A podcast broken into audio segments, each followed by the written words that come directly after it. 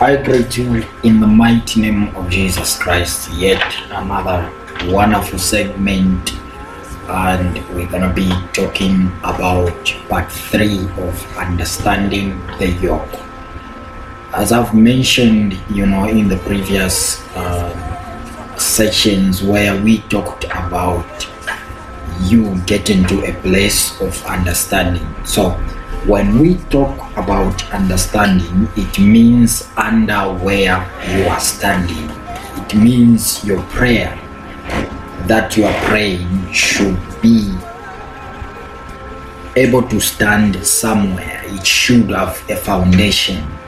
Understanding talks about under where you are standing. So your prayer needs understanding. So even when we talk about understanding the yoke, it means under where the yoke is standing. That's where you need to get to so that your prayer can be directed to a place or an address which it will get delivered and get in place to shake things that should be shaken in the realm of the spirit.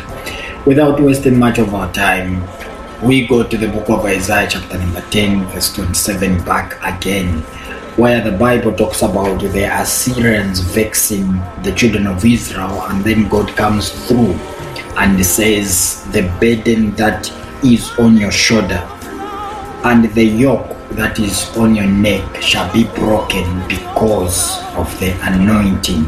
And I said, in this season, God wants to see your life prosper. He wants to see your life you know, cut off certain things as you pray, you know what you are praying for. As you pray, you know where you are focused in your prayer. And we are definitely talking about breaking the yoke, or rather, the yoke getting destroyed by the anointing of our Lord Jesus Christ, which is available even as we speak now, available near you, where you're seated, where you're sleeping, whatever you're doing. The anointing is always available. And today I want to talk about part three of understanding the yoke. And in this time of your prayer, your prayer is gonna pray.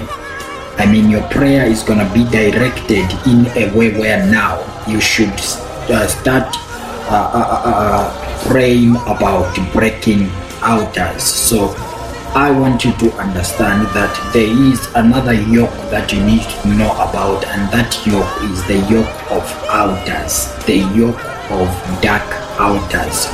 So your prayer should be directed in a direction where you should pray to break evil outers or rather dark outers. Now, if we go fast, fast back in the ages, we go to the book of Genesis because we don't just say anything, but rather we have the reference of the word of God. That's when we begin to explain certain things as we profess ourselves to be Christians. So, in the book of Genesis, we see the first altar that was laid was in the book of Genesis, and God Himself pitched an altar, or rather, He raised an altar in the book of Genesis. That that's where we see the first appearance of an altar. Okay, yes. What is an altar? An altar is a place of sacrifice.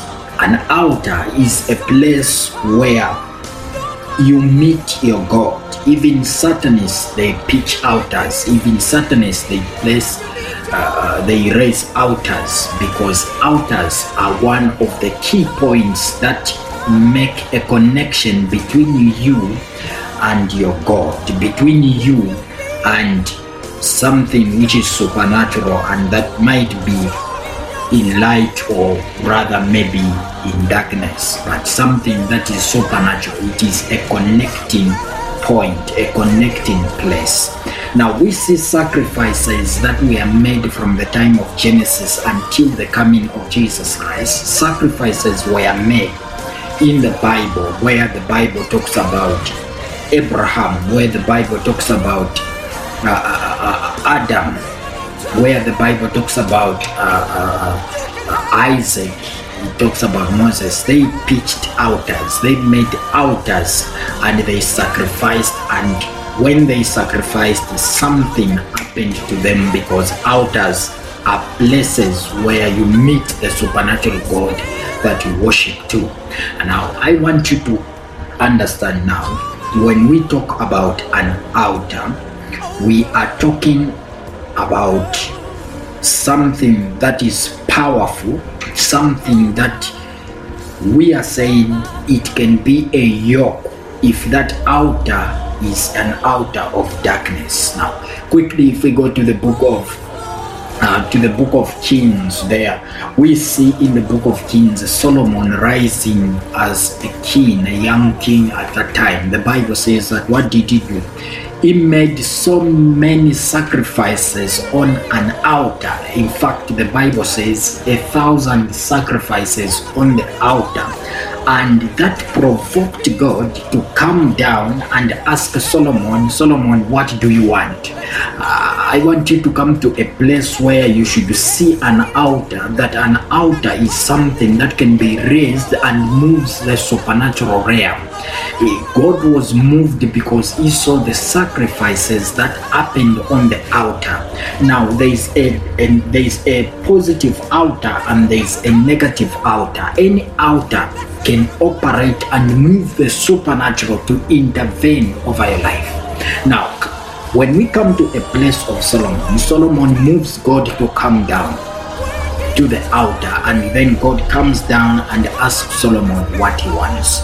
I want you to understand to say that there are certain evil altars that have been raised, that were raised, that may have been raised in the ages that you were not that you were not born yet.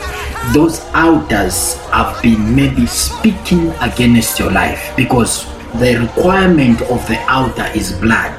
Now, if I take you back, you yourself, as I said in the previous segment, you yourself, you know what is happening. So, when we talk about breaking the yoke of an evil outer today, we are talking about an evil outer that is speaking against you negatively. What do we mean? We mean that maybe there is a certain blood that maybe people in the old times in your family, because we are dealing with familiar spirit, they came together, they raised an altar to connect to the spiritual darkness of the enemy of the devil. Maybe an altar in Satanism, an altar in witchcraft to an extent whereby you do not know you are passing through certain things because an altar of darkness was raised against you where your name is mentioned you do not know. And that altar needs to be broken today by the power of the anointing of the Lord Jesus Christ and the Bible says that the yoke shall be destroyed. The yoke shall be destroyed. You cannot destroy what you do not know. You can only destroy what you know. So that's why the Lord is bringing to your attention the outers so that you know about them, so that you don't go on in the bush praying prayers that are amiss, but praying prayers that are going to go direct in point. Now, what are the